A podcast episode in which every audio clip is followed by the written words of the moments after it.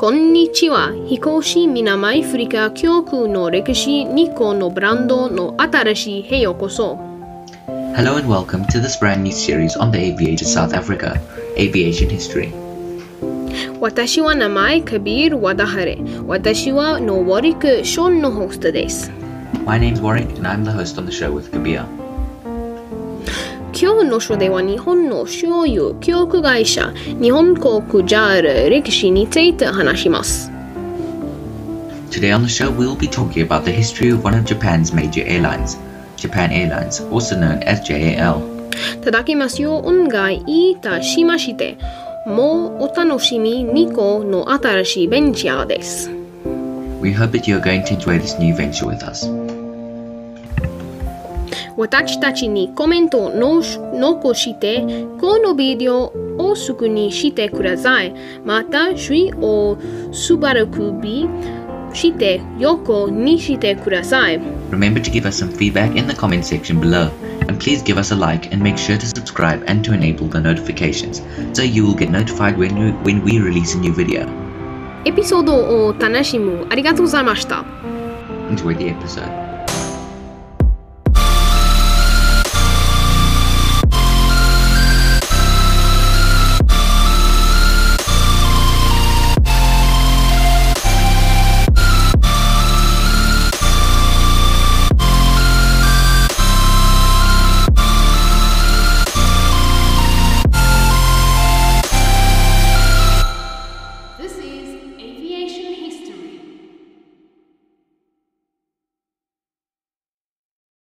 This episode is in association with African Pilot magazine.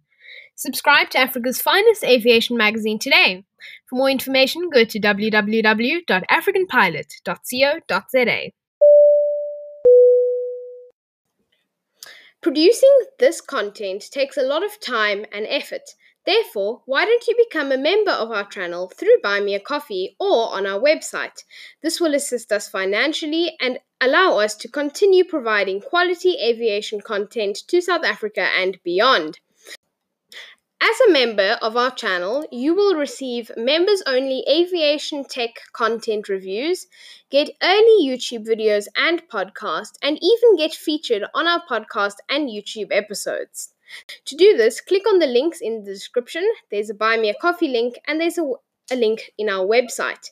If you click on the link to our website, you will get a 10 day free trial and then you can decide whether you'd like to continue. Alternatively, just buy us a coffee on the link below. $5 a coffee. Thank you for supporting us. Enjoy the episode. In August of 1951, Japan Airlines, or JAL, was born. The goal was to connect Japan by air. In October, JAL began commercial service in the Japanese domestic market. By February 1954, JAL launched its first international route between Tokyo, Honolulu, and San Francisco. This was a major milestone for the airline. In 1960, JAL received its first Douglas DC-8, the first jetliner. Japan Airlines would much later go on to flying the Boeing 747 and 787 aircraft. Receiving the Douglas DC-8 allowed JAL to create bigger and more ambitious routes. A year later, JAL started their first flights to Europe. The DC-8 enabled them to do this. In 1964, Japan Domestic Airlines was established by merging Nitto Aviation and Fuji Airline and Northern Japan Airlines. This later became very useful for JAL as it would ultimately assist them in opening up their domestic market. In 1964, Japan Airlines offered the first travel package in Japan, known as Jadapak. It allowed Japanese citizens to travel the world with hotels, holidays, and more options included within one package. In package. 1967, JAL released, sorry, launched its Tokyo to New York City route. This would, this would be beneficial to JAL as it opened up a space for American tourists to come and experience Japan, ultimately boosting tourism. A few years later, JAL received its first Boeing 747. The airline was one of the original customers of the Boeing 747. The last of these aircraft were retired and sold to various cargo operators in 2011. In 1971, Toa Domestic Airlines was founded after a merger of Japan Domestic Airlines and Toa Airlines. Japan Asia Airlines was founded in 1975. Now, this allowed JAL to operate flights to Taiwan. This was common practice among airlines and was often used as a method to be allowed to operate to these countries such as Taiwan, KLM Asia, British Asia Airways, and of course Japan Asia Airlines, just to name a few. In 1987, JAL was privatized, and at this provided the airline better options to manage the company better and to continue its operations. In 2006, Japan Domestic Airlines merged with JAL. The name was changed a few years earlier to Japan Domestic Airlines. In 2007, JAL became a member of the Oneworld Alliance, along with British Airways, American Airlines, and several other airlines. This helped JAL to strengthen its bond with these airlines and, and countries to this day. JAL is still a member with the Oneworld Alliance. A few years ago, JAL strengthened its ties with British Airways, American Airlines, and Finnair. This was an attempt to bring fellow Oneworld Alliance members together. It assisted JAL by allowing the airline to operate much more flights to the UK, Europe, and the US. JAL is an amazing success story. The airline managed to boost tourism to Japan and opened up a culture that was never really experienced by foreigners. Sun Express 866, contact approach 19050. That's a Boeing 5172. We are descending flight level 70 on course to Sierra Papa Lima. Ocean 37 Yankee, descend flight level 100. After RT proceed to Sierra Papa Yankee. So I have a special guest in the studio with Warwick and I. We are welcomed by Tom. Tom, it's nice to have you with us. And we are going to be discussing Japan Airlines or JAL. And there are a lot of interesting points. So Japan Airlines fleet renewal strategy, we're going to start off over there there's a very interesting thing. So, you would have heard by the time you see this episode that we had a specific episode for the Boeing 747, the Queen of the Skies, specifically also for British Airways, because British Airways retired the 747 with immediate effect. Um, it's not like in a month's time or in four years, how it was meant to be, but rather there and then it's gone. But this is a very interesting point because Japan Airlines um, you know, finished retiring their 747, but, you know, I think it was 2004. And that really struck me because if they knew by then that they were going to retire their aircraft, why haven't other airlines opted to retire these less fuel efficient aircraft there and then? So, this is very interesting the other thing um, that I will say is their fleet, renewal strategy consists of A350s and Boeing 787s. Their A350 came earlier this year, and they have been um, they've got 747, 787 for quite a long time now, and they're really building it up. So these aircraft are very fuel efficient, very modern, etc. So it's really interesting to see. But it's also very hard to see why JAL was ahead of the pack in terms of retiring the 747. And this is really just something that I can't wrap my head around it. Tom and Warwick, do you think that, you know, there's a specific reason why they um, retired on the 747? Warwick? Well, I think, think they may have done it early just because the fuel efficient aircraft were starting out, out and they thought, well, let's get ahead of the pack and get some more fuel efficient aircraft.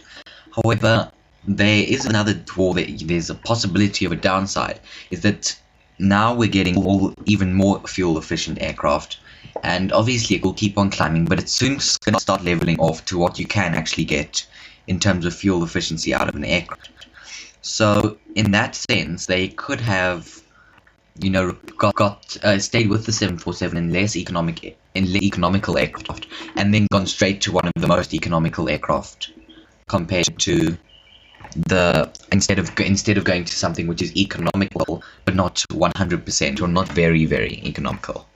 Tom. Well, I mean, I, I 100% agree with you. Um, but also, the thing I wanted to say as well was um, just the fact that they retired it early could be a sign because they're pushing the because it's it's rather uneconomical compared compared to the modern the newer planes. So I mean, if they're just going to retire it um, early and and replace it with more modern technology or newer planes with better technology, then you know, like I think I think that is probably the reason why they do it. I mean, even though it's it's very sad to see and it's such a great plane, um, it is more high maintenance um, and it's less fuel efficient, um, and so obviously then you don't really want that. Even though there is almost a sentimental value to the plane, it's not as efficient or you know that sort of thing. That is a very interesting point, Tom you know, you talk about sentimental value. And we all had this kind of bittersweet moment as Qantas and British Airways retired their 747s. And for us, we are saying, but why are we even sad? We aren't pilots of the 747. We didn't build it. We didn't do this or that. But it holds this value in our hearts, right? The sentimental value. So you're very right about that. But I'm going to touch on another point COVID 19 in Japan. How does this relate? Well, COVID 19 in Japan is not like it is in South Africa and it is not like it is in the rest of the world. So I'm pulling up the stats right now, right? And it's very interesting to see because Japan Airlines has been affected, but not as affected as other airlines around the world. So the total confirmed number of cases, I think where we are today, somewhere in July, end of July, is 29,000.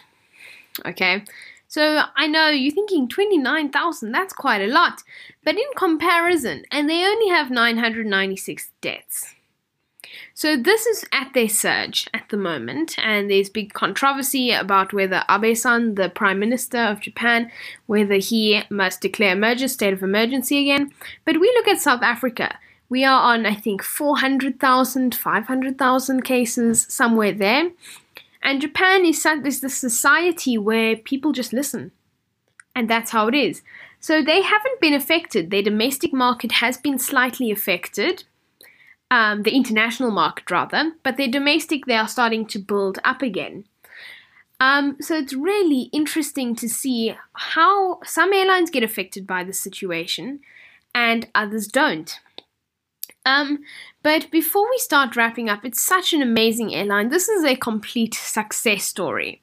But before we wrap up on JAL, um, Warwick or Tom, do you have any other things to say? Because we are we love hearing these discussions. It's very interesting to hear other points of view and opinions. I mean, you've covered everything. I don't have much more to say. But I have one more question for you guys. Do you think, in terms of going back to fleet renewal and cargo, um, you guys know a lot more about the 787, apologies, 777X, etc., and cargo capabilities. Do you think it was the right thing to do in terms of the, um, the discussion about which of these aircraft are good for their fleet renewal? Warwick? Well, I think any of these aircraft are good, and they all fuel efficient. So for them, I don't think it's too much of a problem. They don't really operate cargo that much. So I mean, obviously, the, we've got some odd circumstances at the moment, though, because of COVID 19. But if you put out COVID and we pretend that it's not here, then I think they've got a good fleet from the moment. If they at the moment there is COVID though, so I think all of these aircraft have um, cargo capabilities which they can, you know, use to their advantage. Thanks for tuning in to this week's episode of The Aviators South Africa. By the way, we also have a YouTube channel, which is an extension of our podcast. To find our YouTube channel, go to youtube.com and search for The Aviators South Africa. Thank you for supporting us. Happy flying!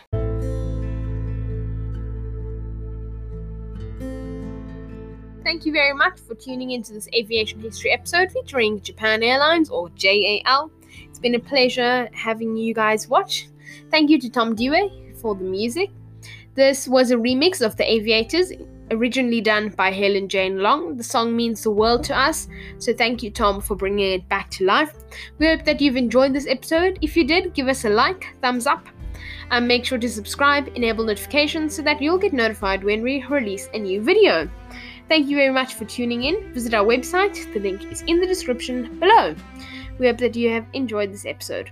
Also, please remember to visit www.sacoronavirus.co.za for more information, stats, etc. Um, that was me, Kabir, speaking the Japanese in the beginning of the video. I would like to sincerely apologize if it was not totally accurate. I'm still a beginner and I'm learning. Um, so please give me some feedback in the comment section below. Um, tell me what I could do better. And it's nice to have um, discussions in the comments with you, so please leave us a comment as well. Arigatou gozaimasu. Happy flying.